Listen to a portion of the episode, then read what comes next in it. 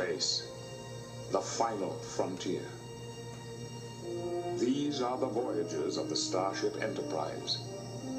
Its continuing mission to explore strange new worlds, to seek out new life and new civilizations, to boldly go where no one has gone before.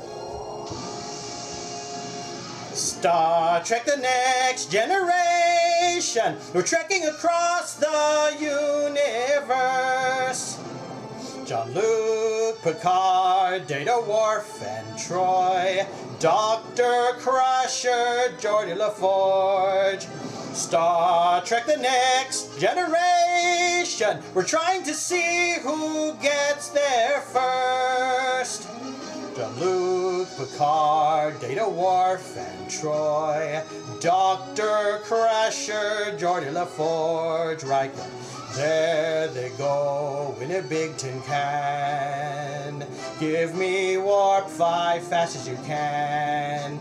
Star Trek The Next Generation and CC 1701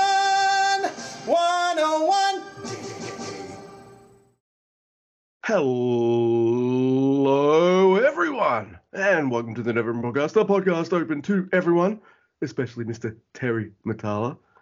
Uh, my name is Captain Luke. I am your host of the Never Podcast, and with me, as always, is my number one, Mr. Andy Kapla. That's great. Hey guys, I'm Mr. Andy, and that's Captain Luke, as you said. And uh, we're doing the Never Open podcast. This is a Never Realm episode where we talk about whatever we want, and that's what we're gonna do.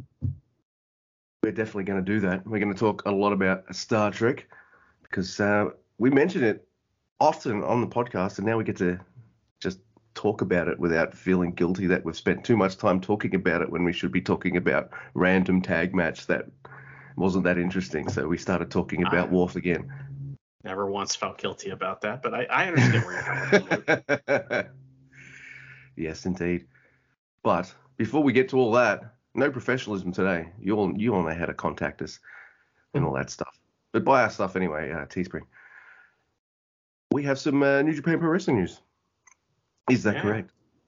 Yeah, it's true. Um, I guess the you know this is a spoiler for Ring of Honor, but it's on the fucking New Japan website. So Robbie Eagles uh, got the challenge for the Ring of Honor heavyweight title, whatever the fuck it's called, their main title, and uh, you can all assume what happened in that match, but I'm sure it was awesome versus Claudio Castagnoli, and then Luke. They announced the Resurgence card, the full card. All What- right. what's- What's on it? What are we doing? What are we doing? I can't wait. Oh. It's the Wal- Walter Pyramid with the beach and the guys. You're asking me what was on it? You were telling me that the card had been announced. So now I'm doing the Well- clickies like a Well, professional. Luke, there's a strong women's championship tournament, of course, and so that is a, a four-woman tournament. Not really, not really a tournament, but you know, here we are. It is uh, Mercedes Moné um, or Stephanie Vaquer, Vaquer, Vaquer. It's going to be those two, one of those versus Momo Kohgo or Willow Nightingale. So that's your your four women that are going to be having, you know, at least one match each, maybe two. We'll see. That's one So of we're the getting- matches. So we're getting Mercedes Moné versus Momo Kohgo Probably. because yeah. I like Willow Nightingale, but every time I've seen her wrestle, she uh, she's jobbing. So Yeah, uh, she that- doesn't that's a win. bit of a shame. No, she never does. It's a really weird match too, and this this is not the main event. The the uh, Strong Women's Championship match will be the main event, probably because the IWGP champion is not on this card. I don't think. But anyway, here we are. Uh, the you know semi-main is an interesting match that I don't think I don't think we've ever talked about this on the show because I think it's flying below the radar. So apparently Lance Archer is returning to New Japan at Dominion, and he has a match, and the match will be versus the winner of Tanahashi versus Ospreay. And I can see it on my screen now. It is Yeah. an IWGP United States Championship number one Yeah. contenders tournament. I wonder how many. Uh, is it- is it- oh, all right, so mini tournament it says. And What it's the hell? Championship. It got way underway last month in Philadelphia. You know when it happened. You know.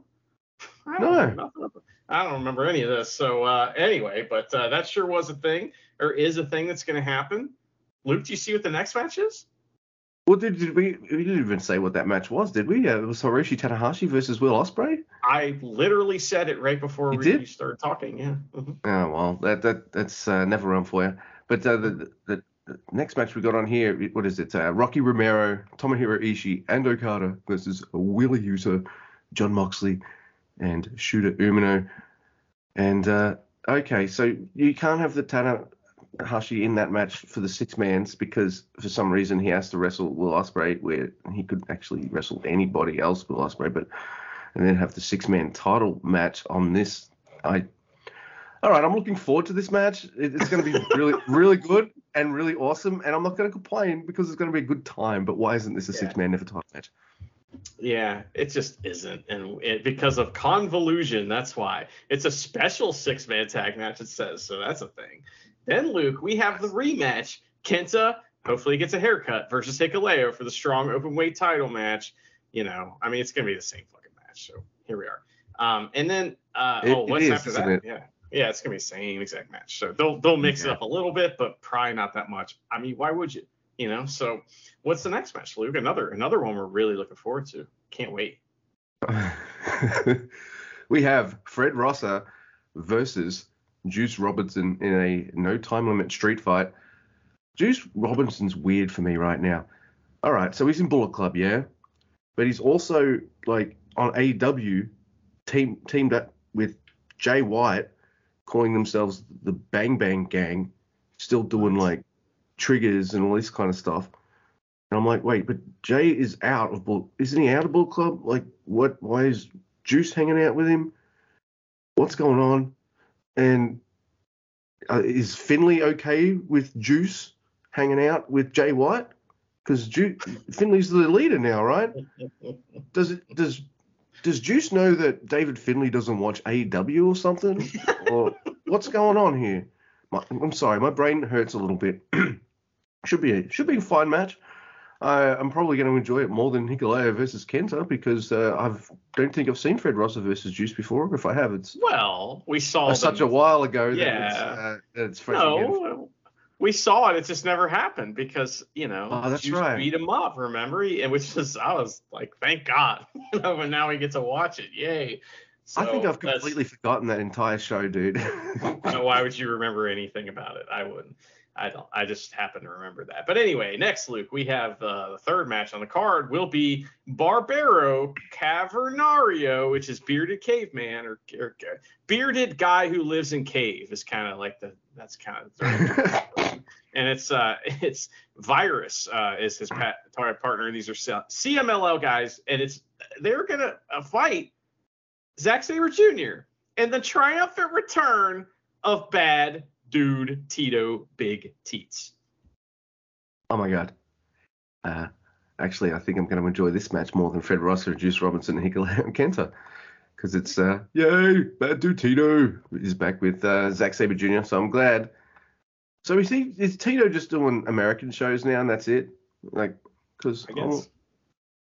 because you know what we're like, Mr. Guy. We want to see them in Japan. But no, that match is going to be great. I remember seeing They'll uh.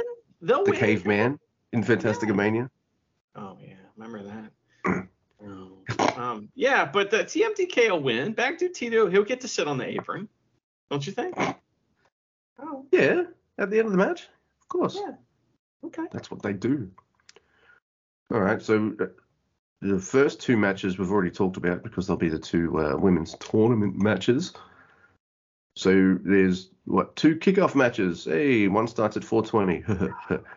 Why, why do you? Why are they calling that kickoff match? Don't call it that. These are pre-show matches. If you're calling it a kickoff, that's just ripping off WWE because they don't call it pre-show. They call it the kickoff. You know, fuck off. Who wrote this? I'm mad. Dude, What's that? That's what's one of these matches? Luke? Tell me what the matches are. all right, it's one of them is the DKC versus Bateman. Mhm. I've seen Bateman wrestle before in person. He's, you know, he's pretty good. That'll be fine. Hiya. Milano will love it if he's there. And then just out of order for no reason, we'll also have uh, the fallen angel himself, Christopher Daniels versus Alex Coughlin. What a cool match. That, that's a cool match. I like that. So Yeah. Uh, I can't wait to actually see that match. That's been great. Hmm. And I've said this before. I'll say it again. Uh, I've I've never watched a kickoff without having already been like a purchaser of the show I'm about to watch. Yeah. I mean, maybe people do that. Maybe they they oh, it's free on YouTube. Let's watch some of this. And then after getting pounded over the head with it 30 times, they go, "Oh yeah, y'all buy it." Does it work? I don't know, man. Maybe. It must work because now they all do it. We got the AEW kickoff, we got the WWE one, Yeah. we got New Japan doing it. Must work somehow. I but just because everybody's doing it doesn't mean it works. Luke, we have this phenomenon. I'm assuming you have it too, maybe in America, where you get 10 phone calls every single day. None of them you asked for, and they're from someone trying to like tell you that your insurance is up or trying to sell you a an extended warranty on your car. None of them are in America, and it's like the scam that I don't know if it's ever worked on anyone. And yet every person gets 10 calls a day or so. Suspected So- spam, suspected Yeah. spam. Exactly. And so I mean it's kind of like that, I think. You We know? did we did miss a match, by the way, that will be Oh. at Resurgence. In fact, this match happens in every American show. And it's a match that uh, Oh no. I don't know- like. I know who it is. and it's the New Japan Pro Wrestling sound and engineering crew Versus themselves. versus themselves versus the equipment. Yeah. and uh, and uh, I think it's the longest match in uh, New Japan Strong history. Longest feud Oh. for sure. Yeah, it's the Long, bi- yeah. it's the biggest, longest feud in strong history, definitely. And I mean, who do you think's coming out on top in that so far? uh, I, I'm I've got my money on the equipment this time, like every Yeah. time. Yeah, they usually win, but I thought last time was fine. You were you were real whiny about last time, but it was pretty bad at first. It got a little better over time. So yeah, Me complain? Well, I about that. I like, I like that. That's pretty funny. Yeah, so that's the big New Japan news. They sure are having a show. And and Luke, have you watched? I haven't watched any wrestling since uh uh wrestling Dontaku. What have you have you watched any? uh, don't.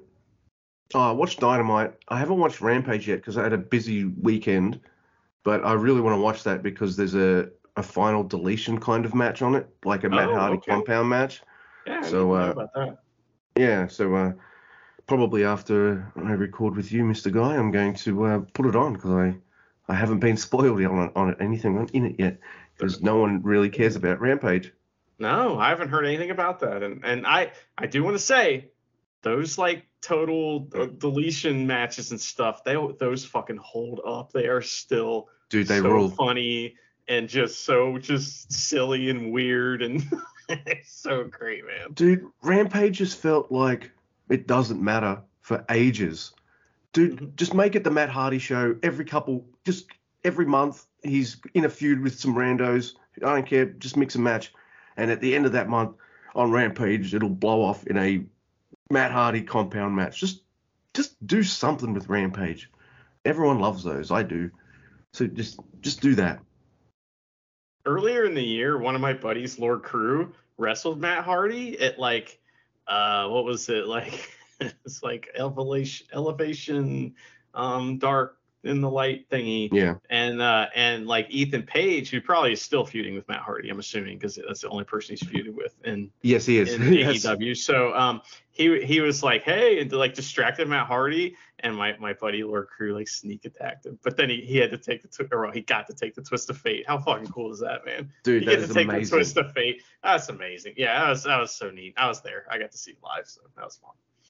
Dude, that's fucking awesome. All right. So we've uh we've covered some New Japan and some AEW. Dude, Forbidden Door, Forbidden Door 2 is not too far away. Like, Yeah, are we gonna start seeing some uh some crossover happen or what? No, not before. Oh, uh, okay. Yeah. All right. We don't want to build it up. All right. So, all right. no, what- Oh, no. we- I, I, I, it's I, after I would like Dominion too, so they got to build up Dominion first. All right. Yeah. Fair enough. I All mean, right. I'd like them to, but I I hope that some people show up at Dominion. That'd be fun. Just not Chris Jericho, please. But I mean, you know, he's I can't believe he doesn't have his his nose and all this stuff already. It's it's shocking to me that he hasn't shown up, but uh, we'll see. Who did he wrestle at Dominion or at uh, the first one? I can't remember. It was was he in a multi-person? I think it was? Kenny Omega. Really? Yeah. Okay. His first. I don't know. I don't know. His first New Japan match. No, I mean, it- it- when he it- came back. No, I mean at the at the uh, Forbidden Door. Who did Jericho face? Oh. He had Suzuki on his Uh, team for some reason. Yeah, it was some like multi-man match, right? I don't remember. Who cares? Yeah. I think Shingo might have been in the match. I can't remember. No, I can't see. It was a, it was a good show, but uh, it was like a year ago, so I can't. I've got nothing. It's honestly kind of forgettable, and really that that show is like tragic because I mean, what Adam Cole just came back, isn't that right? Yeah, that's right. Man, that that that fucking sucked, man. When we saw like that finish go the way it did with him and the Jay, it was like him and Jay White and maybe somebody else in the match, and it just didn't. Yeah, It was going so good, and then they just it just didn't finish right, and you're like, oh no. And man, then we didn't see Adam Cole for like nine, ten months or something. I know. It It's sucks. freaking terrible. Yeah, Adam Cole, Adam Cole's very good, so I'm glad that uh, he's back. So agreed. And he's uh, he's feuding with uh, Mr. Jericho right now. oh yes, So, okay. Yeah, It's I think it's who can who can wear a leather jacket better? Who can who has the most leather jackets? Who looks more like a rock star? Uh, it's probably Jericho, I guess, because he has a rock No. band and stuff. But no, all right, it's Adam Cole. All right, I've been corrected. Man, I stand corrected. how much like voice effects and auto tune you think they got to hit his voice with to get that like, you know, I don't know, Judas in my head or whatever the fuck it is. It sounds just like that, right? I guess so. Like I, I tell you what, I like Chris Jericho as, as a wrestler. Mhm. Apart from that Judas song and maybe one or two others, I have, don't know any Fozzy songs at no, all. no one does. No one does. Why would you? It's like play it's Judas. They play Judas. Play Judas fart rock. It's fart rock, man. It's just like the most generic ass shit ever. And like, You know what it you- reminds me of? When, What's when a cover band decides to make an album of new material and it sounds very cover bandy still, Yeah, even though it's new yeah. songs. That's fair. That's fair. Yeah, I'm not a fan of Fozzy. They can fuck off. So Yeah, I don't, I don't give a shit about them. Mhm. Send all your complaints, uh, Fozzy fans, to uh, someone who cares. Uh, at, at gmail.com. Mhm. that's right. So, that's right. uh, well, Luke, we got options here because I don't know if we said it at first, but we also we have a, a wrestler diary. We Oh, have a regular, uh, you know, written email. Um, we have, you know, Star Trek: The Next Generation season eight to talk about too, and the written emails about Star Trek: The Next Generation season eight. So I'm not sure where you want to go next. All right, let's do the uh, let's do the email. Let's let's get into it. Let's do it. Okay. Okay. Well, Luke, this email's from our friend Jamie Coy, who uh, spent a lot of time on this, it looks like. And uh, there's kind of a theme to his email. So would you like to read it or would you like to, um, you know, put the punctuation on it? Uh, hmm. I'll read it. Okay. All right. Here we go. Years ago, one of the greatest actors of our time, star of multiple science fiction franchises, said one simple thing plain and simple, direct and easy to understand. Give me what I want. Who do you think I meant? Patrick, I got uh, great ideas for season one and two of Picard Stewart? No. Dave Batista, star of Guardians of the Galaxy, Dune, and Blade Runner 2049. I love that movie. In a build up to some match I've long since forgotten or cared about, he said to Triple H, You know what it is. Give me what I want. I've been asking for it for years. Give me what I want. It's not that hard. If you want people to sign up for another monthly streaming service, just give people what they want. Show us where the old gang is now and give them some reason to get together for one last adventure. Be shameless about it. Give me what I want. I want to see Data and Geordi together again. Imagine if Andy Dufresne and Red don't have a reunion at the end of the Shawshank Redemption. What's the fucking point? You bring Data back not to have one last scene with his best friend ever? Give me what I want. I want to see Worf be the Deep Space Nine badass just murdering anything in his path. Oh my god. Better yet, the motion pictures Klingon theme every time he pops on screen. Oh my god. Uh, Is that from the motion picture originally? I think that I think so. Yeah. I love I love the use of all the Trek music from TV and film. Oh my god. It's right there. Just use it. It might be my favorite part of the entire season. Use the music. The use of music was perfect. Give me what I want. Riker being Riker, the adventure guy. I'm surprised he didn't try to fuck his way out of this entire situation, which would have been imagine, amazing. Imagine evil changeling lady really just needed a serious solid from Will to save the universe. Riker running around cripping about with some action with his buddies was great. Give me what I. Give Crusher and Troi something to do. Turns out that Crusher has been a badass single mum for decades, and Troi finally got to use her powers for something besides. I think those mean looking aliens who just fired on our ship are angry at us, Captain. my favorite is I sense nothing, Captain. That's my favorite. Give me what I want. I sense nothing, Captain. No, we'll go back to your quarters then. Get the fuck off the bed. Yeah, that's what she says all the time. Oh my god. Just completely ignore seasons one and two. They didn't fully and couldn't, but it takes all of five seconds to catch everyone up for watching season three. Yep. Picard died, but is now an android human man, and that one lady you don't recognize was once hooked on space drugs, but is a good guy now and hooked up with Seven of Nine. Give me what I want.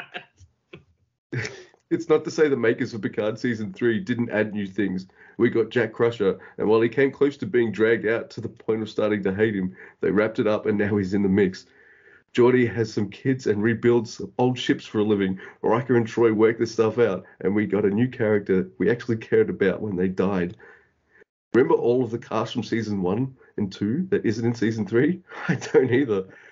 Blonde, smart nerd lady, guy who had a ship, Vulcan with, Vulcan with sword.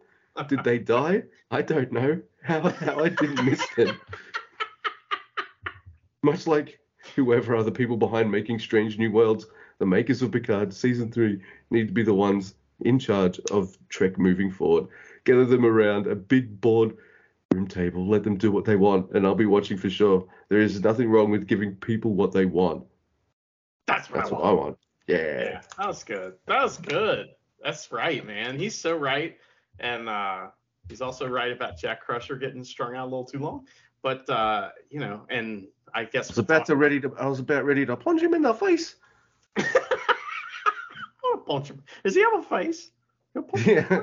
Yeah. I want to punch him.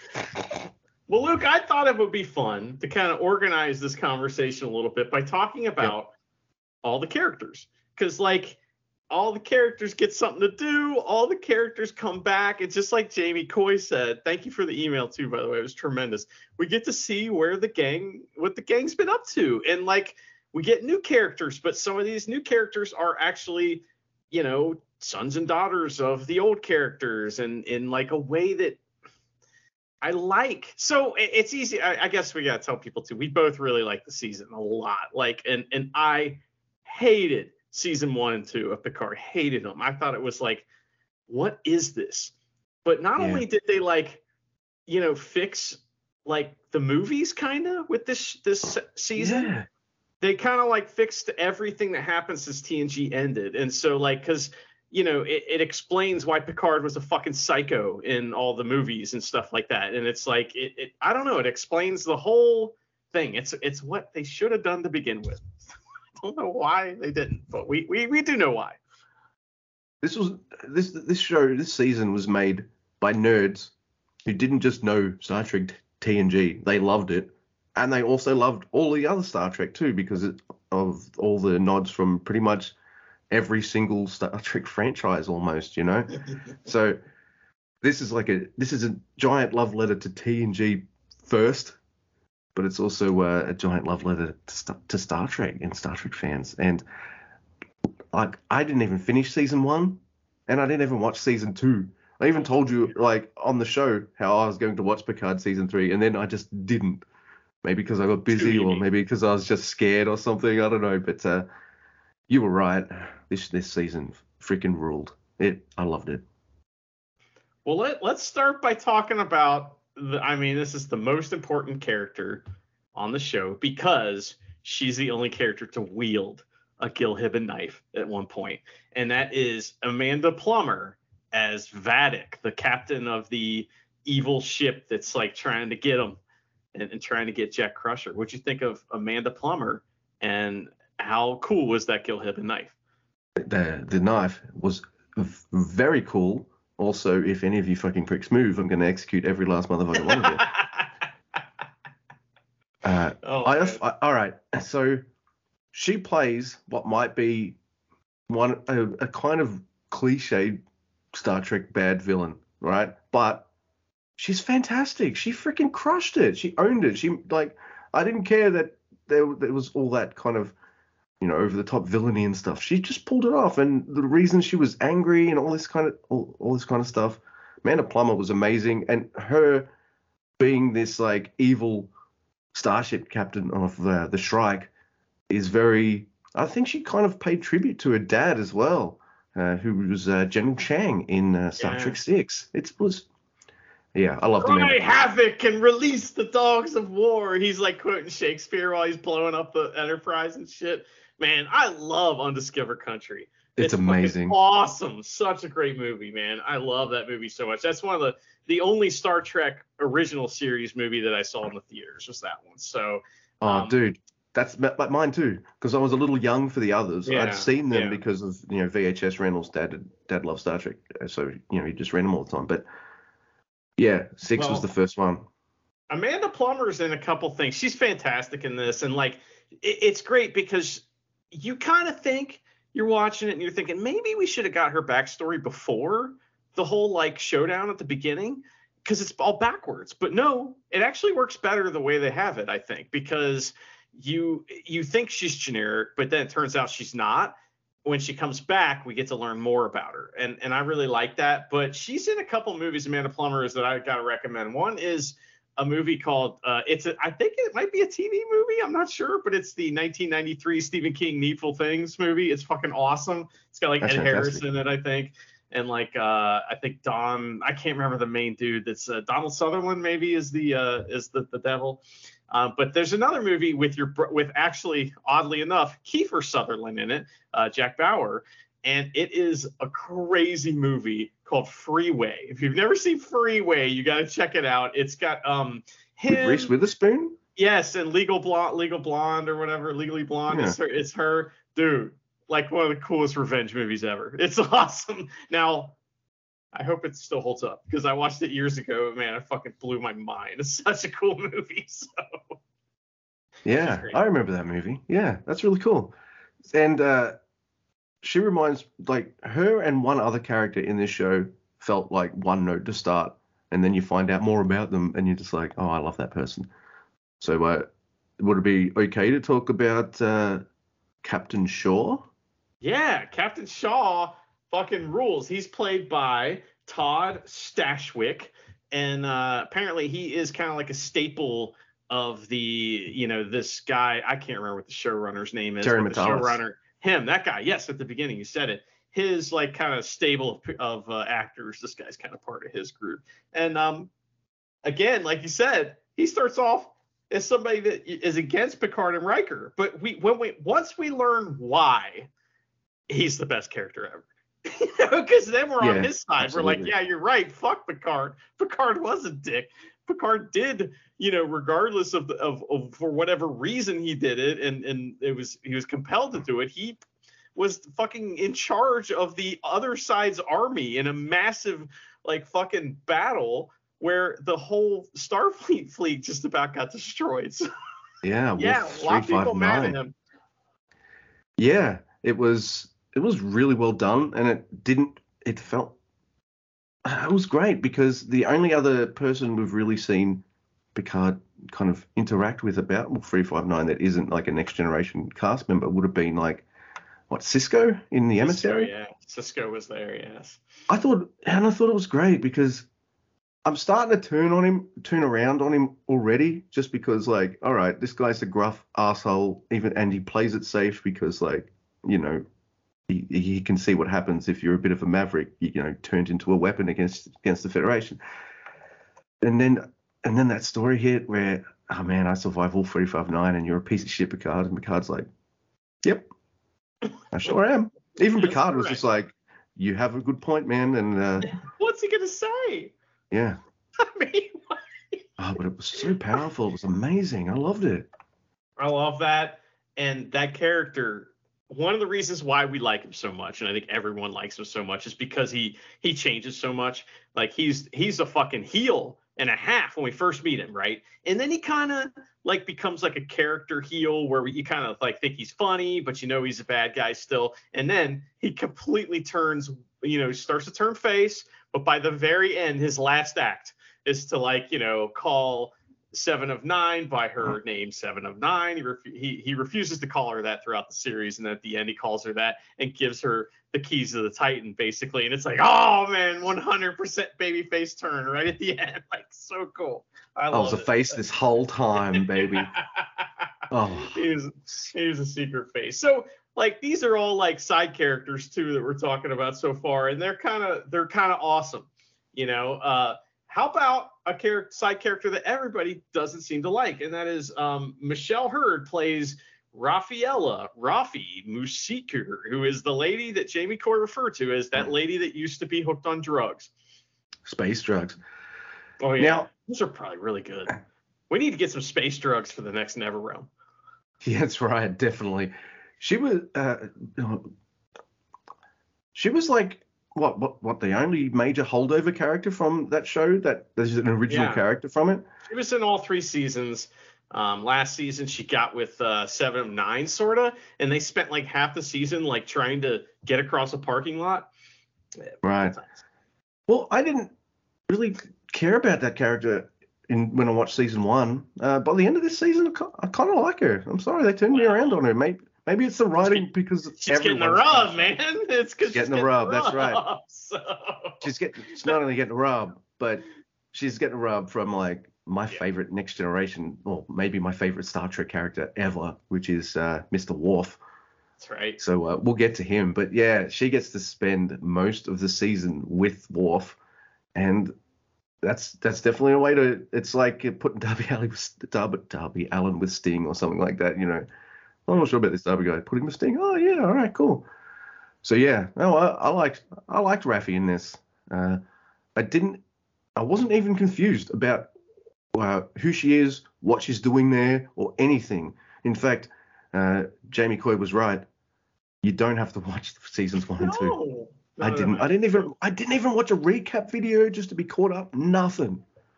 I just So- jumped in.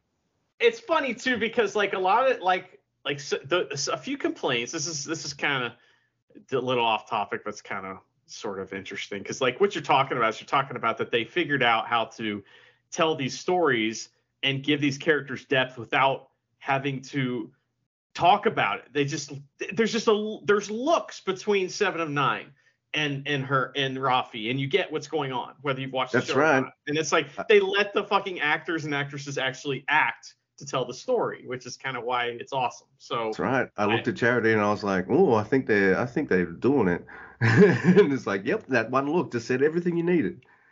yeah, it's wild. You didn't have to spend two episodes on it where they're just stuck in a parking lot. That's real, by the way. So Sounds like a Um, paved paradise. oh, it's it's it's you know put up a parking lot. Wop, wop, wop. But uh, yeah, it's a great song by the way. But okay, so how about a couple uh, like kind of surprise people? Like for example, Tim Russ showed up as uh, fake Tuvok. What'd you think of fake Tuvok? uh, loved fake Tuvok, and uh, uh, I guess everyone knows that if you're listening to this, by the way, and we're going to talk an hour about Picard, we're going to spoil some shit. So yes, loved seeing fake Tuvok, and then I was relieved to see a live Tuvok at the end. Thank you very much. Uh, I know Voyager gets a lot of shit, but I like it. It's maybe not as good as DS9 or uh, TNG, but I like it still. It, it's got a lot of charm to it and, and all that kind of stuff. And I really liked Tuvok. So, uh, yeah, it was good to see him. Well, he's best Yeah. friends with Seven of Nine on the show, right. right. They they become great friends because they're very similar characters in a lot of ways, and you know that leads to her because there is this scene in this fucking show that is just tremendous, and it's basically it's people sitting in a room looking at each other, and only one's in one room one's in the other. Tuvok is having this like battle of wits with Seven of Nine, and she's trying to figure out if he's really Tuvok or not, and she just outsmarts him, and it's fucking great because like at first you think they lull you into this false sense of security, and then she like pulls it out at the end. It's like a mini wrestling match right there, you know. It's so cool, and um, I don't know. I was really happy to see these two get to interact. You know, um, I mean, I'm bummed that Neelix didn't show up, but you know, it is what it is. So, yeah, like it is a love letter to all of Star Trek because the Changelings, Deep Space Nine, d- and you know Voyager. You've got you've got Tuvok. We see the Voyager at the Space Museum, and of course Seven. It's great. What'd you think of Seven of Nine in this show? Uh, She showed she showed up last season, like at the beginning of the second season. She shows up, and her story is bad. It's real bad. well, I'm glad I didn't see it then because uh, well, I loved it. I, I thought she was fantastic in this as uh, like uh, the number one on the Titan, and I thought she was pretty pretty much a badass. She's uh, she's smart as as all hell and just brave, loyal, all this kind of stuff. I, yeah, I never would have imagined seeing her as a Starfleet officer, but because of you know Voyager and all that. But yeah, I totally see it. It's it's wonderful, and when she gets the keys, I was just like, even before I saw like those final shots of the season, Mister Guy, as soon as she got the keys, I, I turned to Charity. I was like, I want that now. the the new show with Seven of Nine cruising Yes. around having space adventures. Yeah, that'd yes, be great. please.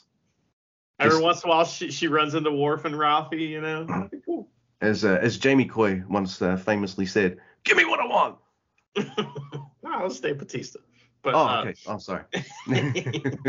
well, I thought she was great on the show, and and I just I don't know. To me, that character is one of the best characters in Star Trek. Agreed. And like it's great because she starts out really shitty on Voyager, like real bad, and then like her story becomes the focus and it gets really good. And Voyager's one of those shows that kind of has a really slow start and it takes I mean, I know story-wise it goes fast, but it really takes a while to get to know those characters and then once you do, it's really really good. Um, again, no Neelix. Come on, man. Couldn't couldn't hire Oh. that guy. You know, that guy was on that really, really bad sci-fi show. Um, HBO tried to do a sci-fi show uh, that's like a comedy, and it's like Hugh Laurie and the dude who played Neelix, and like the dude, one of the Ethan dudes from The Office. Yeah, and it's oof, it is. They did a second season. I was like, why? No one watched the first. It's real bad. But uh, but anyway, that's good. That really bad stuff. But anyway, how about Luke, a new character? What about Ed Speleers as Captain Picard's son, Jack Crusher? All right, he's the the actor. I was just like, this guy rem- reminds me of. Uh, it's like they wanted to cast the guy from uh, the Kingsman, but he's probably too expensive, so they got this guy instead. Like he's got that vibe about him. Uh, I think he's awesome. I think he's. Look, I, I'd say his performance is absolutely awesome. You always believe everything he's kind of saying and feeling, but there were points like I'd, say one of my few niggles about Picard season three. Some of them evolve around him because it takes a while for his story to kick in. That's fine. Um, uh, with how it all pans out, I'm fine with it now in, in hindsight. But also at some point, I was just like, being such a dick to your dad. yeah. But um, there's kind of, but by the end of the season, also I'm okay with it because the thing, it was all that like that thing with the red door and you know all that all that Borg connection and stuff that he had. So that kind of played into it. And I guess he, even though Jack Crusher was uh, a, a younger gent, he was already going through his Picard movie phase, I guess, in terms of uh, just how volatile and stuff he was. That's fair. Yeah, you know, he's not one of my favorite characters on the show. No. Um, I tell you when I really liked him, and and this is few and far between. There's only a few scenes, and this will help us talk uh, to about another character, and that is when he was hanging out with Ensign LaForge. So there's kind of like a will they, won't they, love, you know, kind of thing. It's real tiny, but it's definitely a, a story between Jack Crusher and one of uh, LaForge's daughters, uh, Alondra LaForge, and she's one of the, the, you know, she's like the ensign, the bridge ensign on the Titan, and their chemistry is awesome, awesome, and it's like it's so good. There's like scenes where just they're just looking at each other. But there's all this stuff going on in Jack's mind, and we get to kind of hear her mind because he can read her mind, and it's all fucking crazy. And those scenes are great. I I don't know, man. I really enjoyed their chemistry when they were not together. Eh, their scenes Uh, with with Jack and, and where you know he's he's in there with Patrick Stewart, and of course they're just acting circles around everybody else, and it's amazing, you know. And like when we get to hear the story of when Jack asked the question of Picard, you know, who's your family, you know, and he's like, oh, you know, I don't need a family, I got Starfleet. Meanwhile, the guy asking that question was his ageless, apparently son, you know, and uh, that that had me very suspicious. Also, I really and, and I know this is lame and everything, and I get it. In the end, I'm wrong, but I mean, I was so bummed out when it was the Borg. I was like, ah, the Borg again. But of course, it has to be the Borg. It's like the, It's funny you say that because I turned to Charity and I was like, "Oh my god, are they going to do the Borg again?" I said exactly the same thing. And but by the end of the season, I was just like, "Man, that was awesome." Of course, it had to be the Borg. It all made all tied in together and made perfect sense. And I was just like, "Wow, these guys really, really, really watched the show and and got it and got how to do something interesting with the Borg and because."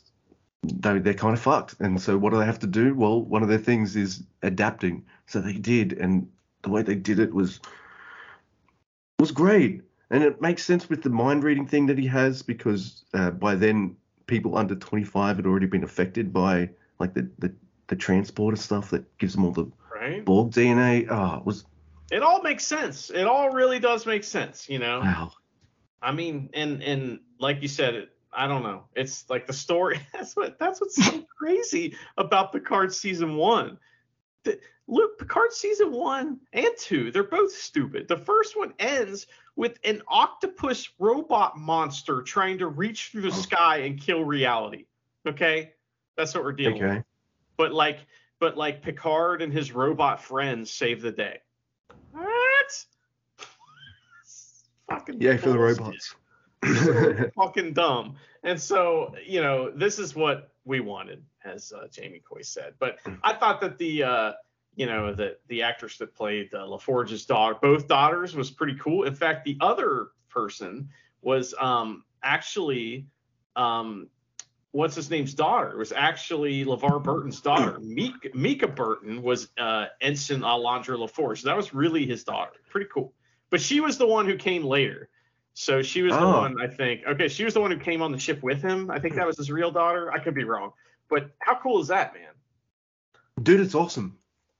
And I hope if we get that uh oh, oh excuse me. Got a burp. You're making all kinds of noises over I there. know. I don't know what's going on. but uh, like uh, LaForge's daughter has to be in that J- Jeri Ryan Star Trek show, please. yeah, she would be. You know, I'm sure she's, you know, not going to cost much. So I think I really wanted great. that Vulcan lady to be in that show too. Which Vulcan lady? She's bald.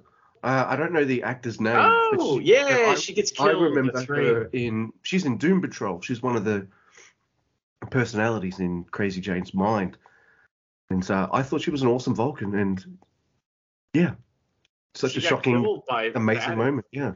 Yeah, Vadic was like, "Fuck you, man," because they had built her up to be kind of something. So that's another cool thing this show does. It builds up side characters just to kill characters just to kill them off real quick, you know. And it's like, oh, that's great, you know. Like like the best example is Captain Shaw. He's a side character that gets built up, built up, built up just to get killed off in the end. It's great. I love that. That's and another character who gets killed off in hilarious fashion is Elizabeth Dennehy, who plays Admiral Elizabeth Shelby. Fuck you, Shelby. She gets she shows up and gets killed immediately by the Borg, and it's awesome. That's right. Talk about like understanding TNG and and just tying up some loose threads and just making things make sense. Uh, bringing back Shelby. Why haven't we done that before? Why? You know, like she was a character we all love to hate because she was going after Riker's spot. It was it was fantastic. I love. It, Riker's dick charms didn't work on her either, by the way, which pissed him off. It's like it's like that episode of The Office where Charles starts takes over the office and he doesn't think Jim's j- jokes are funny, and Jim doesn't know what to do. it's like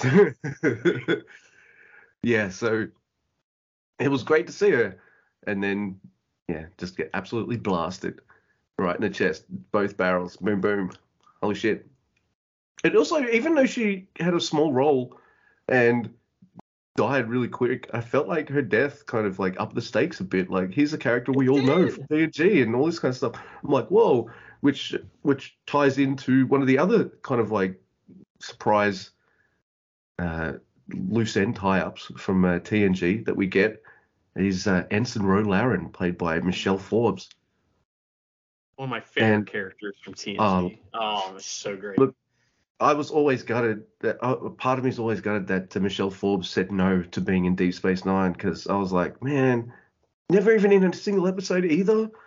Not even as Ro Laren for like one cameo or something, Yeah. nothing. So it was I was always gutted that that never happened, but I was But so she was supposed to be Kira Nerys. So Kira Yeah. Nerys was is so supposed to be Ro Laren, and and you know the actress uh, didn't want to do it. they were like, I oh, can't- okay. I can't be too bad though. I like Nana Visitor a lot, so uh, there is that. But yeah, Ensign, Have you ever seen- Laren. Oh my god. Have you ever seen the the season of um I think it's maybe Coven, but it's the season of American Horror Story where she shows up as a witch. Michelle Forbes is awesome, man. I've She's definitely great. seen that. Yeah, she shows up on. Um, she's like a rival captain, sort of, of another Battlestar, a Battlestar Galactica, and I'm Yeah. pretty sure she showed up in um in the Expanse too. If I'm if I correct if I'm correct, I could be wrong. She's There's a- a also in the of- second season of 24. Oh yeah. Hey, I'm not gonna hang up on you, but I want to because that's Jack Bauer does. Loves hanging up on people. It's his favorite thing. He has to Damn it. stare off into the distance first. But uh, yeah, but yeah, she so her whole story is great too because she shows up, she acts her fucking pants off, and then she gets killed. And it's like, oh, it's tremendous. Like there's just these great scenes with her and Riker, and like you know, we do love. I love the joking side of of uh, Riker, you know, of course, but but uh, you know, Jonathan Frakes came from uh, soap opera. So, you know, like that's I like to see him do that shit too. And he crushed it. And they both crushed it. Their scenes together were great. Picard obviously has beef with Ro Laren quite a bit because he stuck his neck out for her and she fucked him. And so he's got beef and their scenes are great too. I don't know. I really liked it.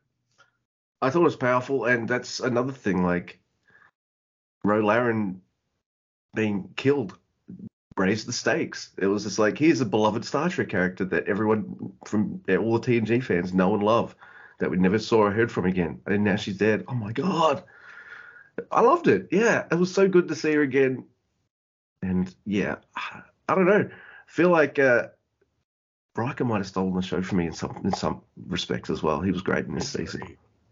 Well, let's start knocking out some of these big timers, some of the, you know, the main seven cast here. Gates McFadden as Beverly Crusher. What'd you think, Luke? I thought she was amazing. Like I, she got to act her ass off too, and she got to be she got to be like a, a, a she was a badass mother. So as uh, Jamie Coy said, I, I really liked like what she's been doing that whole time.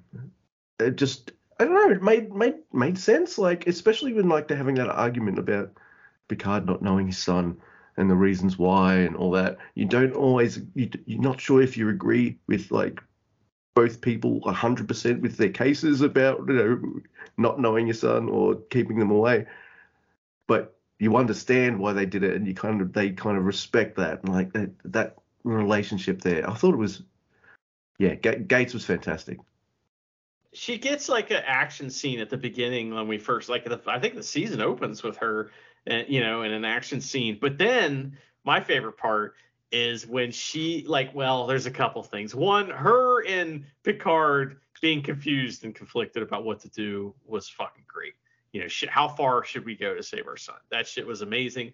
But also her agency as a character, where, for example, she was the one who figured out why Vadic could track them, right? And like, of course, like that's one thing that's funny about this is that Vadic didn't know who she was fucking with.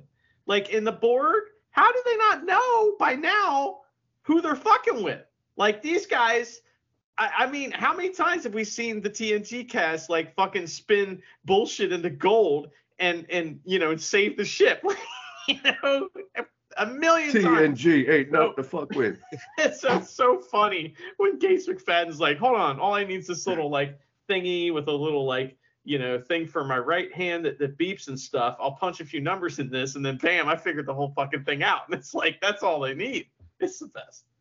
I love. See, that's a good thing. I feel like every character got some really good like character stuff and emotional stuff, but they also got to do something cool as well. at least one Oh. thing, if not more than one. I mean, okay, Yeah. so I don't know how to talk about this next guy without like maybe getting emotional a little bit because I think maybe eh, there's one other guy I think that acts harder, but only one other person acts harder than Brent Spiner, and that's LeVar Burton as Geordi LaForge. He acts his fucking eyes out. It's insane.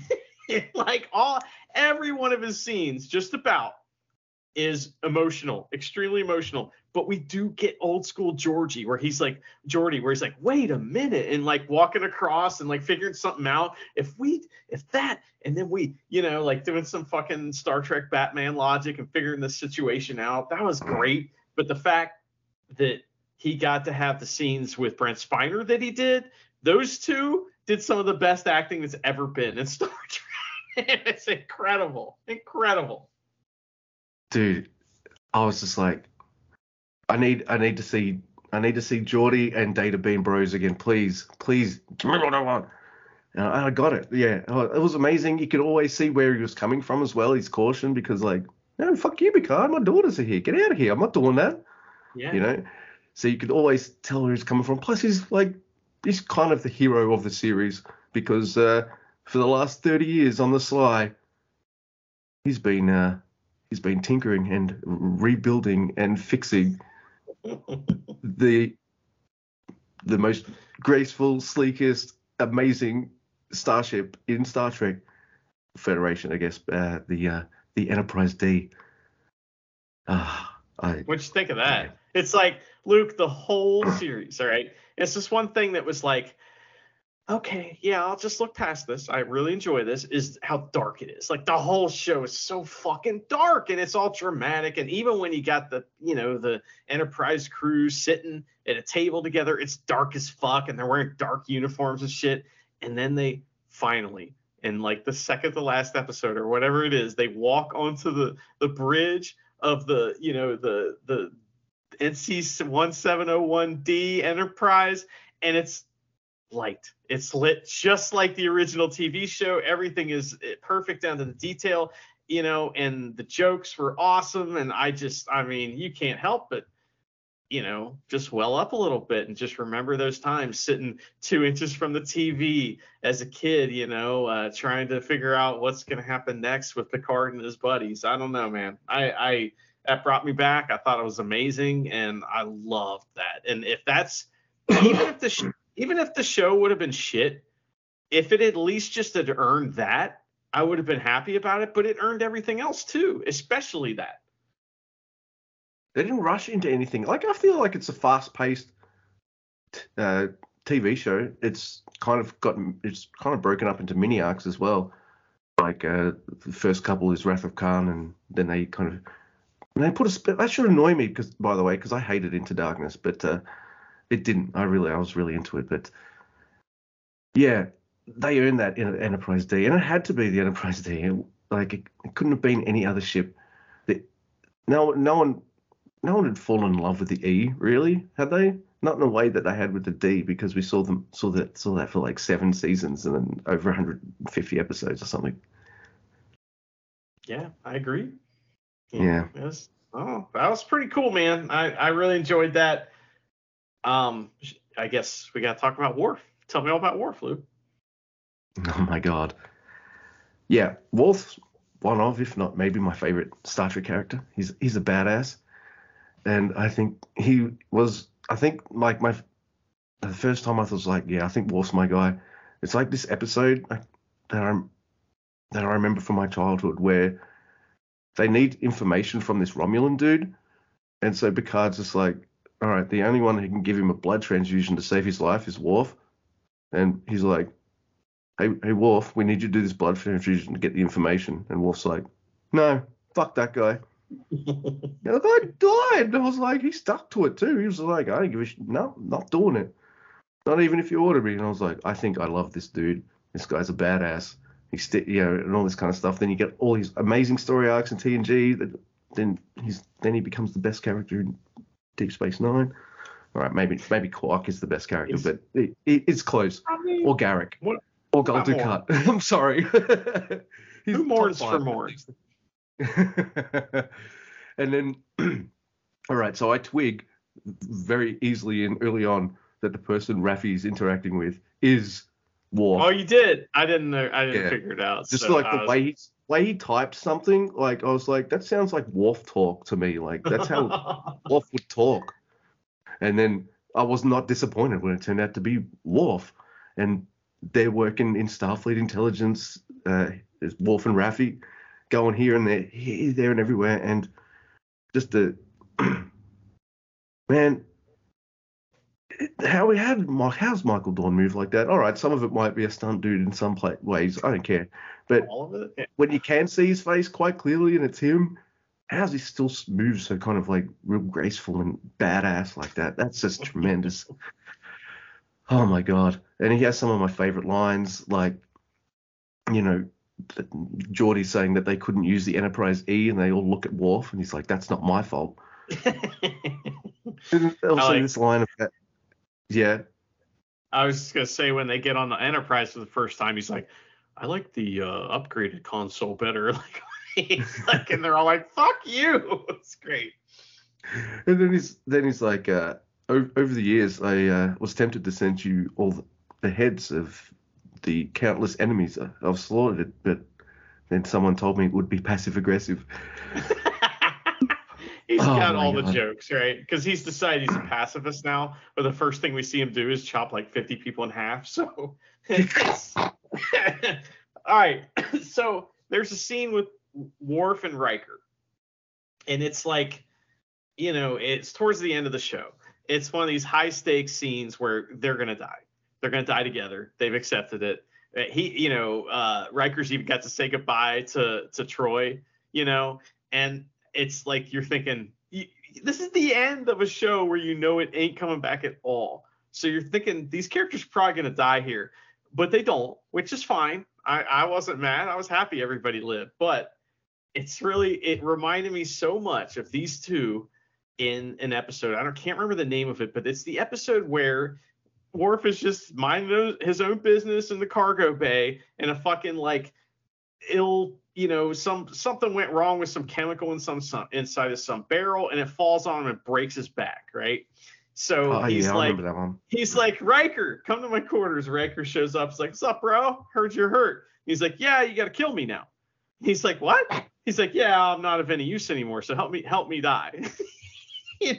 Riker's like, No. And Riker's track between loyalty to his friend, to honor his tradition and do what he asks, and his own sensibilities of how that's wrong.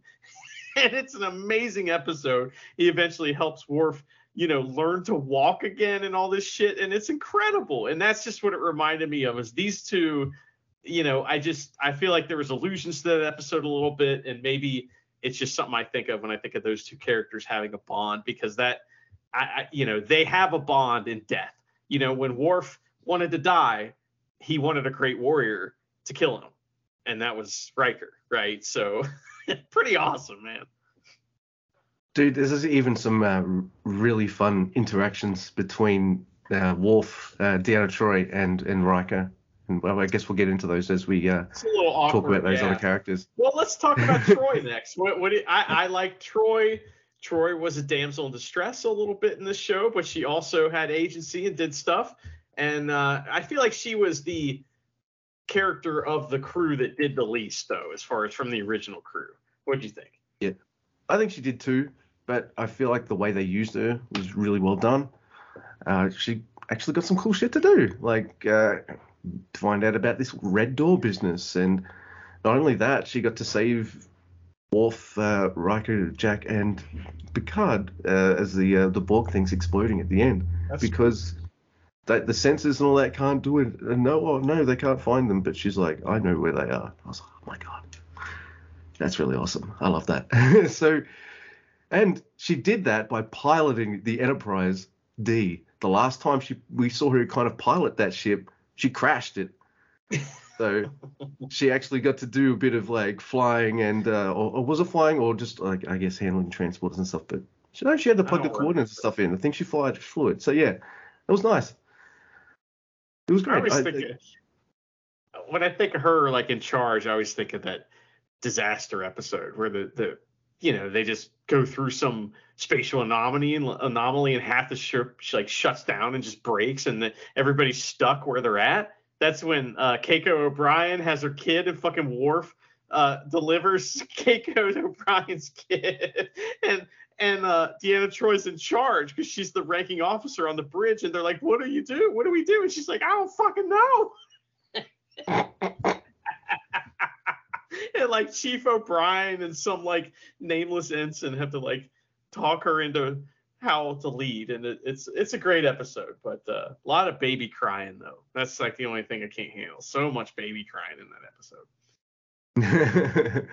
I remember that one too. That, that was that was great. Uh, so yeah, but you actually got to do some like you got to see some counselling stuff as well. You got to see her kick a, a little a little ass here and there, and I, I liked her interactions with Riker as well. Like you really believe that they had this really long relationship in the time between when we last saw them and now, and I thought it was great. Really helps that like in real life they're all good mates too. So it, like the chemistry they all have with each other is fantastic.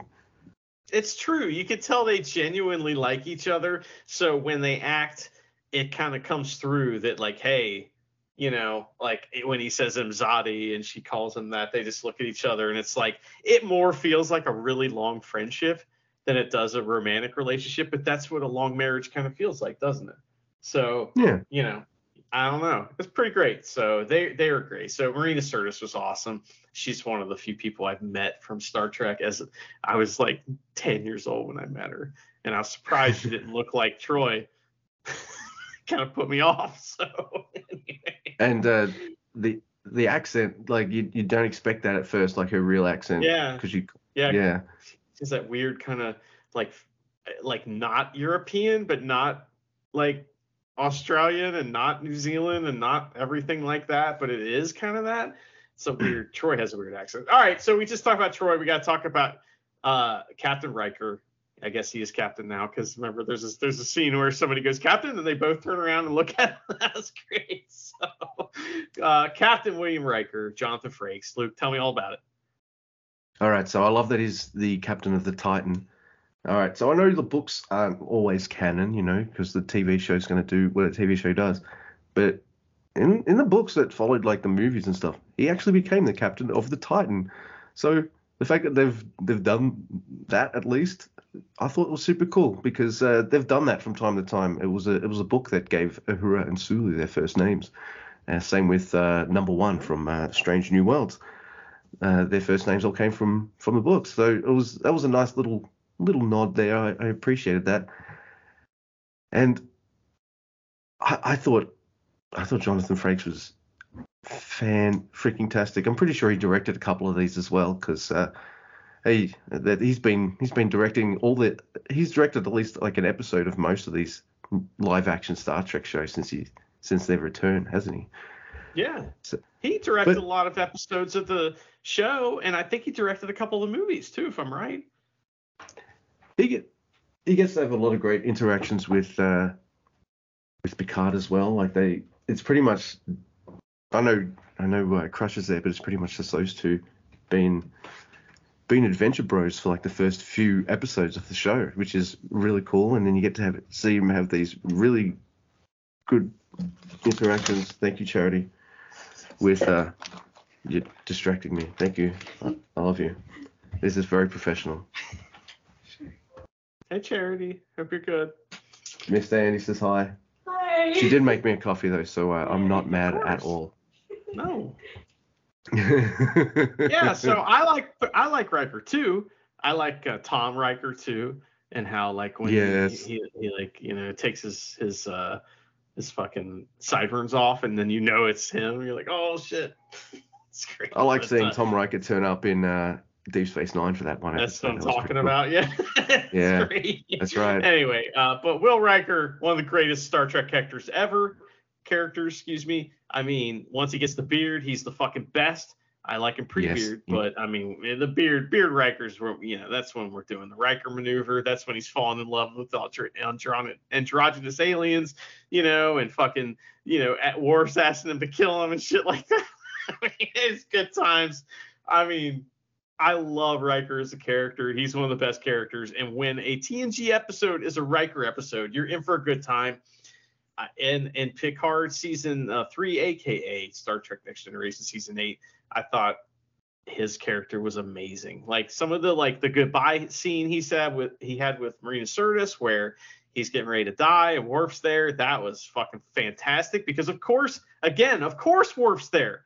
He's tied to Worf in so many ways personally. And that's not something you can say for every member of T. Well, actually, maybe it is, you know, because you got, okay, a lot of the characters are tied to each other personally. What am I saying? But uh, not so much as this. This is a, you know, very personal tie. They're Eskimo brothers.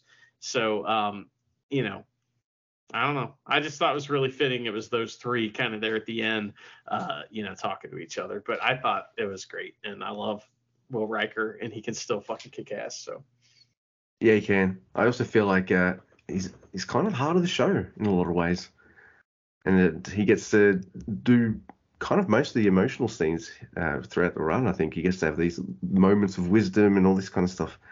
Uh, yeah, Riker's the best man.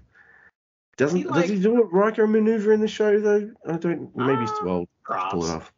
props. I don't. Yeah, he might. He might. So, well, I mean, he does the Riker maneuver because he had back problems.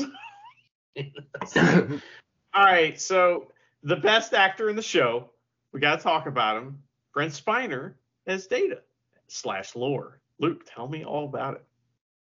Right. he comes out. Uh, he comes uh, a little later than uh, I might have liked as well because he's one of my favorites. So would have liked to have seen him sooner, but I'm still not mad how they how they did it. I kind of twigged with some of the. As soon as you saw Moriarty, I was like, all right. As soon as I twigged that it wasn't quite really him, I was like, oh, is Data the security system thing? And then it turns out it, it sense, was. yeah. Like, yeah, it made perfect sense because who else could it be? It, it just made sense and just how they uh, man he got to act up a storm especially i like the stuff inside his brain where he's talking with Lore and just how he outwits Lore without kind of sacrificing his principles at the same time which was just a really nice touch. I loved how they did that. And just to see him be bros again with, with uh, Geordi and have one of those one of the best moments of the show where he's just like I've got a gut feeling. Like it's, I have a feeling in my gut. Trust me, I got it. Trust it's awesome. He's finally human. Yep. And uh, Geordi just looking at him is like, all right, he's got this. And then they do the Death Star run, and it's amazing. I know they did the Death Star run from Jedi, and I don't care. It was fantastic. hey man, the Enterprise is huge. You it's, know, it's like that's the other 50 times bigger than the Millennium Falcon as well. Huge. Oh my god. Okay, so Luke, I had this amazing like whole like theory about the show, and they didn't really like play into it too much, but just just enough so I could talk about it. So I feel like that there's a King Lear story with uh, Data. And, and it, it plays out in the next generation, but it also plays out here. And that's like, so King Lear's the king who's so weak he can't decide which, uh, you know, daughter he wants to give his kingdom to, so he gives it to both of them, and it leads to disaster, right? So he he ends up going insane, and like the daughters kill each other or something along those lines. Um, I like the Akira Kurosawa version called Ran, tremendous movie. Anyway, so I feel Hmm. like that like um we got this this uh, King Lear story where this man it's uh Dr. Noonien Soong he's weak his he has a weakness and the weakness is he's a weak man who can't make that decision either so this new body that they have there right he doesn't decide whether it's going to be lore or it's going to be data he lets them fight it out right and and and he's kind of fucking crazy. And I thought that was going to play into this a little more, but instead we got this amazing scene where Data acted versus, well, Brent Spiner acted versus Brent Spiner, and it's just unbelievable. it's like, again, some of the best acting we've ever seen in Star Trek. Period. You know, it, it's not cheesy like something well, okay, it is cheesy, but it's it's it's that right cheese level. I was gonna say it's not as cheesy as like some of the other great acting we've seen, like William Shatner in the movies. I think William Shatner in the movies, tremendous acting in some of that stuff. And so like, but we, you know, it's it's super cheesy, right? And most of the time, oh, yeah. I mean, even when you know, I, I hate the Klingons, you know, I want they killed my boy. I want to kill them all. You know, it's ridiculous. So um, but uh, but Brent Spiner does it in a way where it's it's just I don't know how great is this. I don't even care that the data's fat now. they didn't they didn't even try to do anything about that. They were like, yeah, his uniform kind of sticks out. He's got a belly. It's fine. Great. I don't care. I mean, I watched all. I, I've watched and rewatched the original cast movies many, many times Scotty's a big dude, and by Star Trek Six, quite a few of them are getting getting there too. that's true. That's true. You know, so and I don't care. No one cares. Uh, so yeah, I don't care about. I don't care that Data's. Uh, they couldn't have got him like a belly kayfabe though. I mean, wrestlers wear it. Come on. It could be like the technology that they need for his body has to be like it has to be it's big, so it has to be stored somewhere, and that's you know that's what it is. Yeah, it's his brain power. That's right. oh my That's god. But, all right, who's next? It's the guy. The show's called Picard. It's about him, Patrick Stewart, Jean-Luc Picard. My favorite character in Star Trek ever.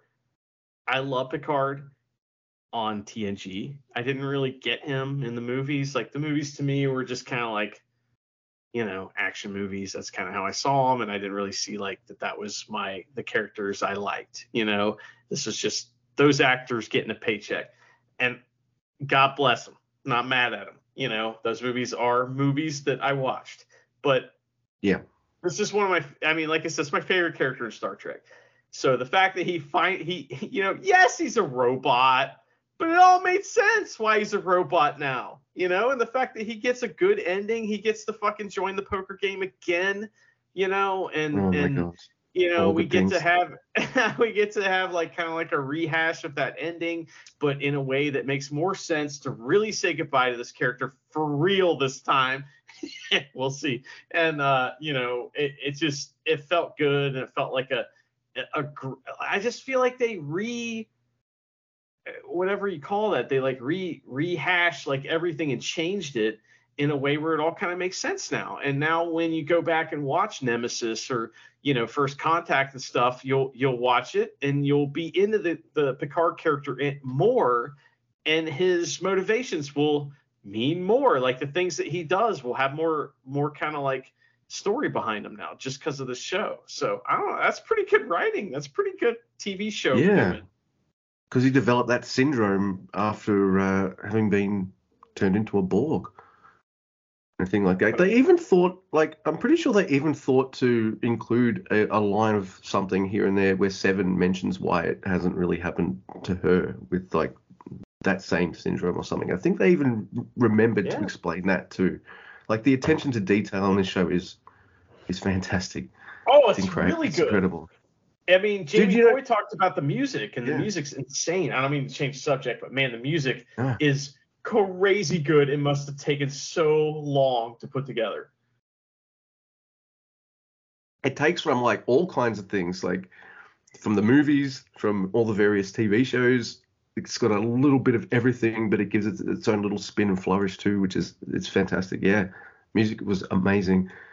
Might even be something I might uh, listen to on on a walk or something. coming soon. Yeah. Yeah, I enjoyed that quite a bit.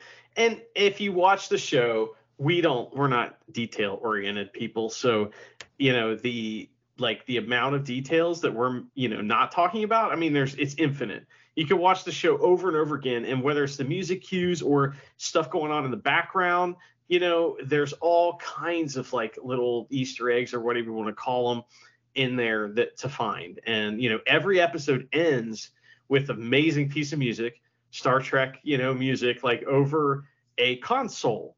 And the console has all kinds of Easter eggs in it, you know, like and and it's like there'll be like a panning shot going over a console, and it's a different console, and like what's going on on the consoles is like fucking just magic and fun for any Star Trek: The Next Generation fan. So just stuff like that. I mean, it's I don't know, it was great. They- now, yes, There's even a line where they mention going to Rigel Seven. That's the Cage planet. So there's a like what? Oh, uh, hey, hey, some Star Trek nerd, write that book. I think I might read that one. TNG Cage sequel. Yeah, I'd read that. Do do that. Someone's doing it as we speak, I bet, or it's already out. I mean, it's probably out there already. You know, maybe my relative who is it? I, I have I told this story on the podcast that I have a relative that wrote um Star Trek: The Next Generation novels, and um, you know, I don't want to tell you who he is because it's you know it's weird. But anyway, when I was a kid, he wrote these novels, and I got into Star Trek: The Next Generation. And one day I'm at the bookstore, I see my last name, which is a very unique last name. There's not very many of us, and it says, you know, so John so and so, and he wrote this this book that has Q in it, and I'm like, oh my god, what the fuck? so we so we bought them all, you know, we bought all the books by this guy, and I read them all. They're really good. And he uh and so one time me and my family when we first got email, we saw oh there's an email address for him back here. So I emailed him this like fucking marked out email like oh man I'm such a fucking mark for fucking Star Trek Next Generation. I love it. I can't believe we have the same last name. I just want to thank you for all the entertainment, blah, blah, blah, something like that. And he wrote back, I don't have any money for you, kid. Don't ever contact me again. and I was like, oh, wow. Whoa, Good you have told me that day. story. I don't know if you've told it on the show or not, but you have told, Yeah. told at least told that to me. Man, that's both an amazing story and heartbreaking at the same time. I'm s- Fuck that guy. holy He- shit. Like, wow, we have the same last name. Apparently, in Minnesota, there's a bunch of us. So I just didn't know that at the time. All he could have said is, hey, there's a bunch of us in Minnesota. You're in Ohio. We didn't know. We don't care. Fair Yeah. enough. Move on. Oh. Anyway, so what do you think of Patrick Stewart's acting in this? You saw some of season one, right? So Yeah. what do you think versus season one? Dude, I, I just because I've seen it doesn't mean like I have any recollection of anything. It's kind of like a, a memory Yeah, repressed. No, but I felt like I thought I thought he was great in this. Like he got to shine quite a bit. He got to not just you know say wonderful things. He got to actually act when people were just had a legit gripe with him and just just went off at him, like that scene with uh, Gates McFadden, or when Shaw's going on about uh, Wolf Three Five Nine. Just his reactions were incredible. Looks kind of older and wiser. I liked it. I, I thought he was great. I don't remember anything being great about season one. That's probably why I didn't finish it. And uh, only I didn't finish it. Usually, if we don't watch a show for a while, Charity will bring it up, and being like, "Hey, we never finished this. Should we finish it?" She never mentioned Picard ever again. Why would she? You know, it's like I like his performance and his story. It's got hope, but it's also got that like that human condition thing where it's like no matter how old you are, how awesome you are, you still don't know why we're here. You still don't really know. You're still just kind of like doing it day by day. And and that's kind of how Picard is here. He figures some things out, but he's still learning at 100 fucking years old and being a robot. So, you know, that's like that's good, but it's also terrifying. So, um, you know, because like Jesus Christ, you never do figure it out, do you? So, uh, anyway, that that's kind of cool. But I thought that was pretty neat, very human performance, and uh, I thought the show overall was really great. And I kind of want to watch it again, but man, I need some time. You know, I need some time on that show. Yeah, I agree. Maybe if they do a little, uh, maybe they should put this on Blu-ray, wouldn't? It's Star Trek. It's it'd. Might have to pick that up. I'd like to. I'd like to see like. I, I kind of want to see more about how the sausage was made on this. Like it's it's just fascinating. Just, even just from a writer's perspective, it's like how they. Man, how they just pulled this off. This felt like like it, like TNG from start to finish. I loved it. Yeah. It Oh felt like a modern version of the next generation, you know, because it was definitely different. But yeah, I mean, the actors actually felt like the characters, and I don't really think that's the case. Maybe other than Worf in the regular in the like movies, you know, Riker feels like Riker, and you know, but I mean, like they just don't.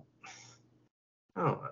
They just don't. I don't know. There's like a scene where like they're on a boat on the holodeck on like a real boat and like somebody gets thrown off the boat but like marina sirtis is wearing like the napoleon like like captain's hat and it's like what is happening? Are we back in i like season one. No one else does but i mean are we back in season one? Like that's the goofy ass shit that would happen there you know? So all right well before we wrap the uh, picard talk up we have to talk about the post-credit scene where jack is visited by q what did you think of that luke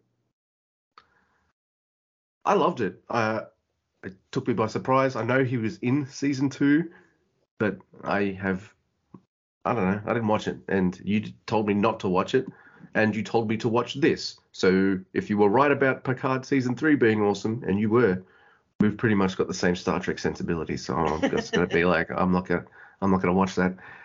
Uh, so I loved seeing Q.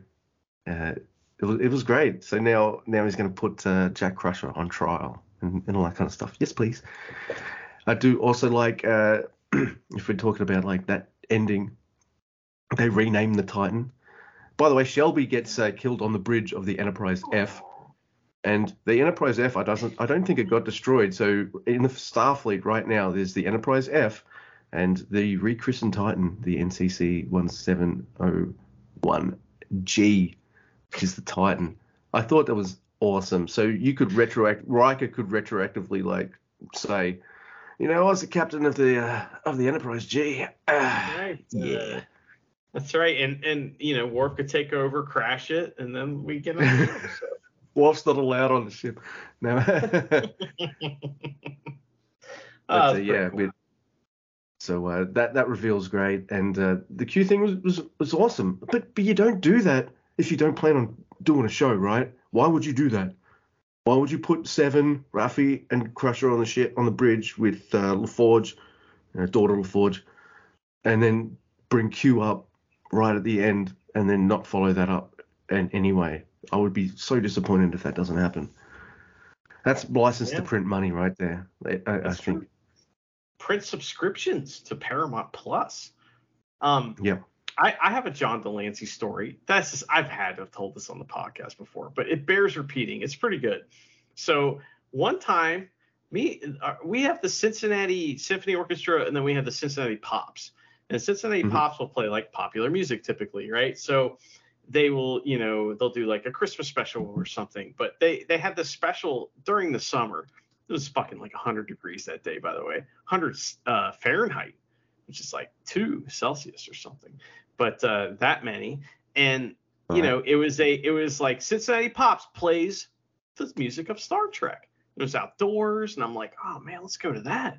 So me, my sister, and my mom went to it. Right, I was probably I think I was too young to drive when I went to this. Maybe maybe not that old, but around that time. So we go, and there are people dressed up like fucking Klingons everywhere, right?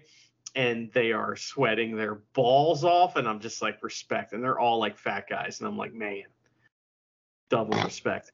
But anyway, the two special guests were Robert Picardo, who is of course the Doctor from Voyager, and then um, you know we had uh, John de Lancie who plays Q, and basically they just appeared on stage and like read descriptions and like you know uh, like just kind of like things like oh this is from the part where the Enterprise was doing this, that, or the other thing in, in you know Star Trek to The Wrath of Khan, and they played a song from that, and it was that kind of thing. but j- like Robert Picardo seemed to be having fun. Like some some of the uh,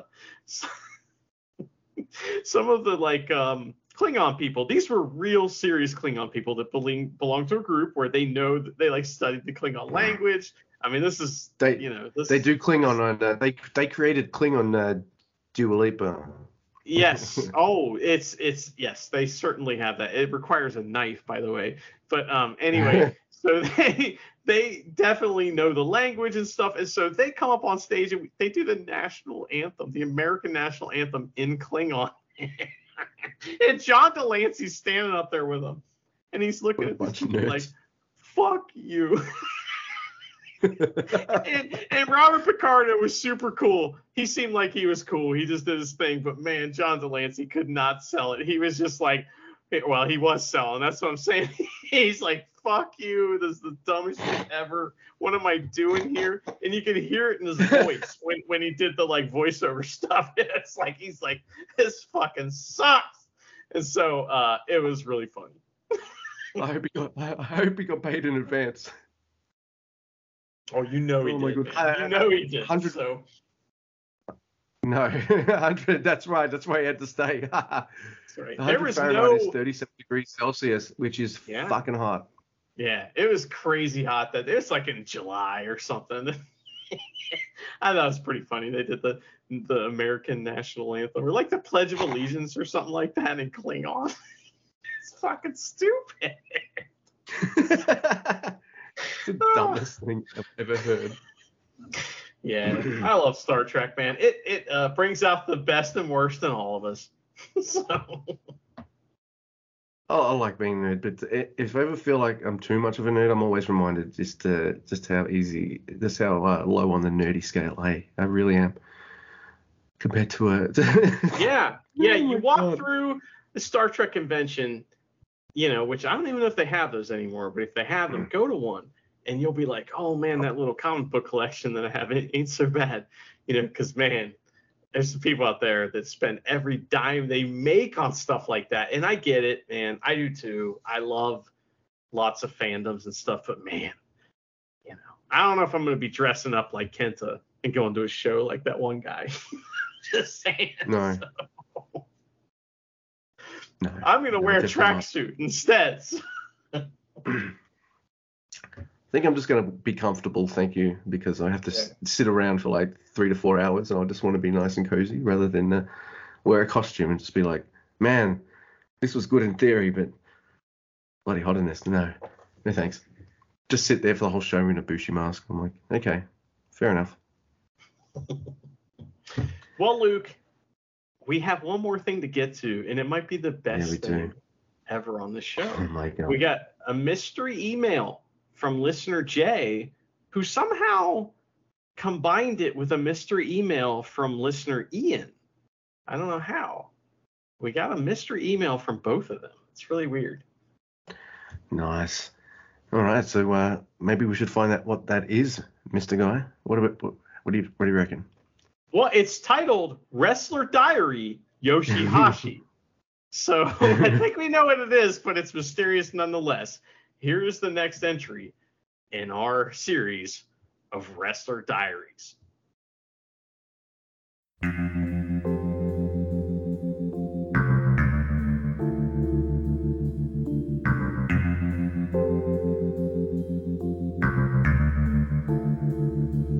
The Secret Diary of Yoshihashi, aged 13 and 3 quarters. Episode 168 If Only I Could Be in Two Places at Once. April 26, 2023. The Wrestling Dontaku tour has started. This year we're kicking off in Nara, travelling all the way to Kagoshima and end in Hakata. It's a long tour with a lot of distance to cover. It's also special to me since it will be Hirooki Goto's 20th anniversary in the ring. When it comes to these long tours, sleep is very important. I always ask for non smoking rooms at the hotels since I can't stand the scent of cigarettes when I'm trying to sleep. However, recently, I entered a hotel room, and as soon as I walked in, I was hit by the stench of stale cigarette smoke, even though this was supposed to be a non smoking room. I thought it might have just been me, so I opened the door to the room to compare with the air in the hallway. Yeah, someone's definitely been smoking in here. I called reception. I would like to change to a non smoking room, please. You are already in a non smoking room, sir, the clerk replied. Well, oh, this room smells like cigarettes. Well, this floor usually permits smoking, but we've ventilated your room, so we've classified it as non smoking. Now, hold on just a second. You can't remove the smell of cigarettes just by opening a window. Have you smelled my room? I asked. Yes, it smells perfectly normal. I asked the staff if he was a smoker himself, and surprise, surprise, he was. Then, how can you tell whether something smells of cigarettes or not? Eventually, I gave up and went to sleep. It's not that I have anything against smoking, but if you ask for a non smoking room, then you shouldn't have to put up with the smell of cigarettes, especially if you're sensitive to the smell like I am. The next day, I asked Ishii san, another person who has a sensitive nose, and he had a similar problem with his room. When I told him about the conversation I had yesterday, he couldn't believe his ears. Ishii san carries incense with him whenever he travels and burns it when the smell in his room is not good. It must have been hell for Ishii-san last night. Next time, I will have to check more thoroughly about the room at the front desk. Lastly, the other day was Hirooki Goto's 20th anniversary. When we arrived in the venue in Tsu City, Mie Prefecture, Goto-san was already glad-handing. The venue itself was far from the train station, so it was a bit inconvenient to get to for fans, but many people came regardless. I asked Goto-san there was going to be some sort of special ceremony, but he said that he hadn't heard anything from the organisers. Really? Goto-san won his match with a shoten, which was a sight for sore eyes. Katsuyori Shibata came to present him with some flowers afterwards, and Goto-san was so surprised that his eyes were as wide as saucers. Goto-san's children also came to the ring and presented him with gifts. Oleg, who was seconding ringside, was welling up with tears, and I saw Oscar pat him on the back to comfort him. It was such a nice and sweet atmosphere, and I was very happy to have participated in the match. It was a wonderful show. Congratulations, Go-chan, on your 20th anniversary. Now, on with the tour.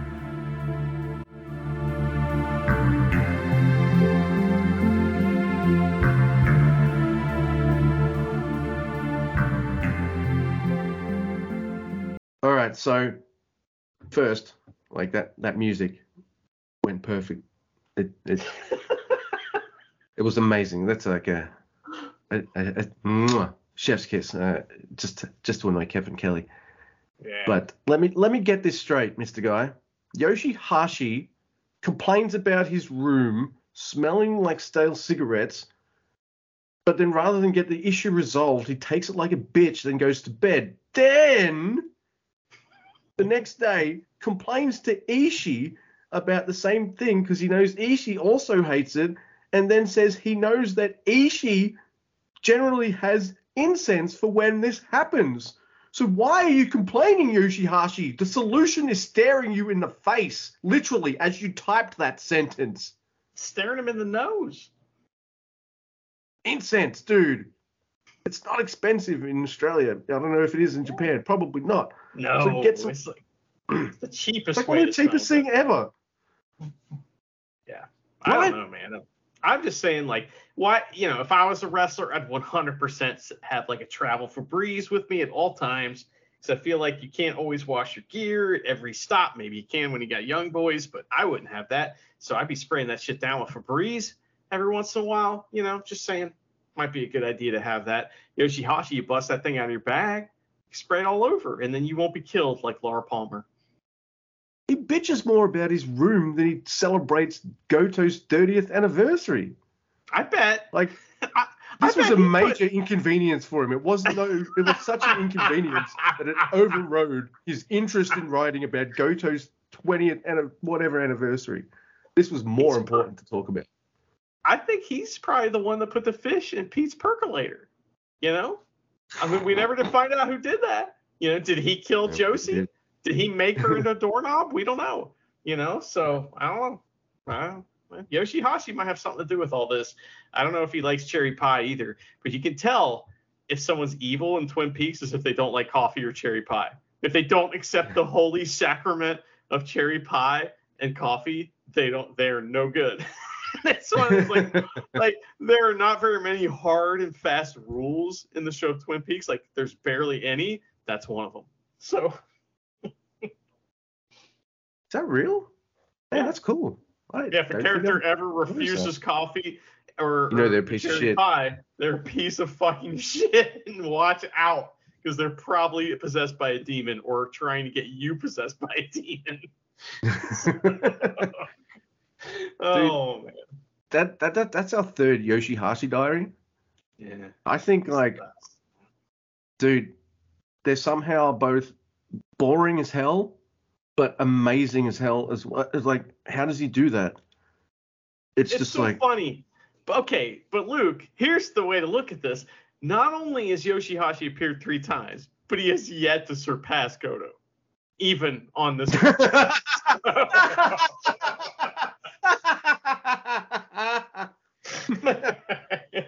Goto is like, no, I will take this this title here, which is the best of all of the wrestling diaries. But that one was pretty good. So- let's let's name Hirooki Goto the Never Open Podcast Diary Champion, because so far nothing has topped. No, I will do this. Wow. We, I mean, I wish money was free. I'd totally get a belt made, you know, and send it to.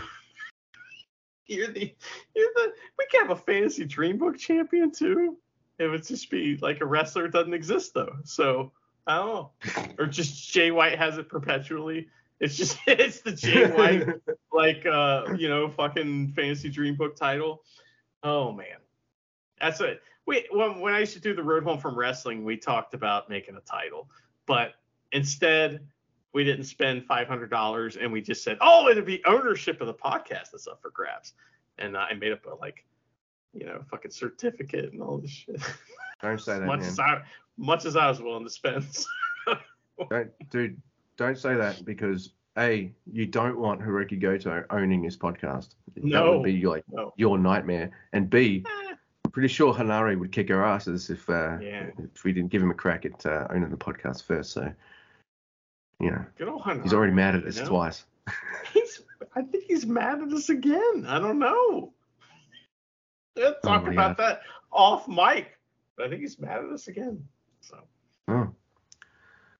Well, that's that's okay. We we, we still like you, Hanare. That's fine. I wish that I wonder what he thinks about Star Trek Picard season three.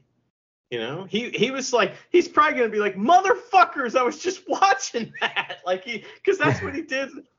so when we talked, we we were talking about what he thought about um about the Mandalorian, and he messaged us. It was like, hey, I'm watching that. What the fuck? That's right. We made an offhand joke about it on the show, and he was like, "Motherfucker, I'm watching that right now." I was like, "Wait, Hanare listened to the show at least once." I was like, know. "Oh, oh, yay!" That's that's pretty nice. That's nice too, especially since, since we've talked about a, bit a little little shit about him, but I don't know. He's a good sport. He's a great dude. I like Kanari. Yeah, I do. Yeah, I do too. All right, man. Man, look, I could- I could even just go on with this Star Trek thing because like we didn't even mention Walter Koenig's little cameo. There's so many Easter eggs, like, but that would take hours upon hours, I mean- and we'd still miss them all. We'd still miss some. It's uh, like we'd mention some, and then someone listening would be like, they meant they didn't rem- they didn't mention my favorite because there's just too no, many. no one is gonna think that. Everyone's thinking that. No, this is uh, a New Japan podcast. We're talking about Star Trek. Oh, yeah. So, uh, there's That's a little right. bit of crossover, but maybe not so much that we think. But here we are. But these these Yeah. episodes are not for that. They're for fun. That's right. We had all of the fun, and uh, unless Mr. Andy has anything that he would like to add, I would say, uh, yeah, I want to see what this guy can do next for Star Trek. In uh, in Terry Matalas, we trust.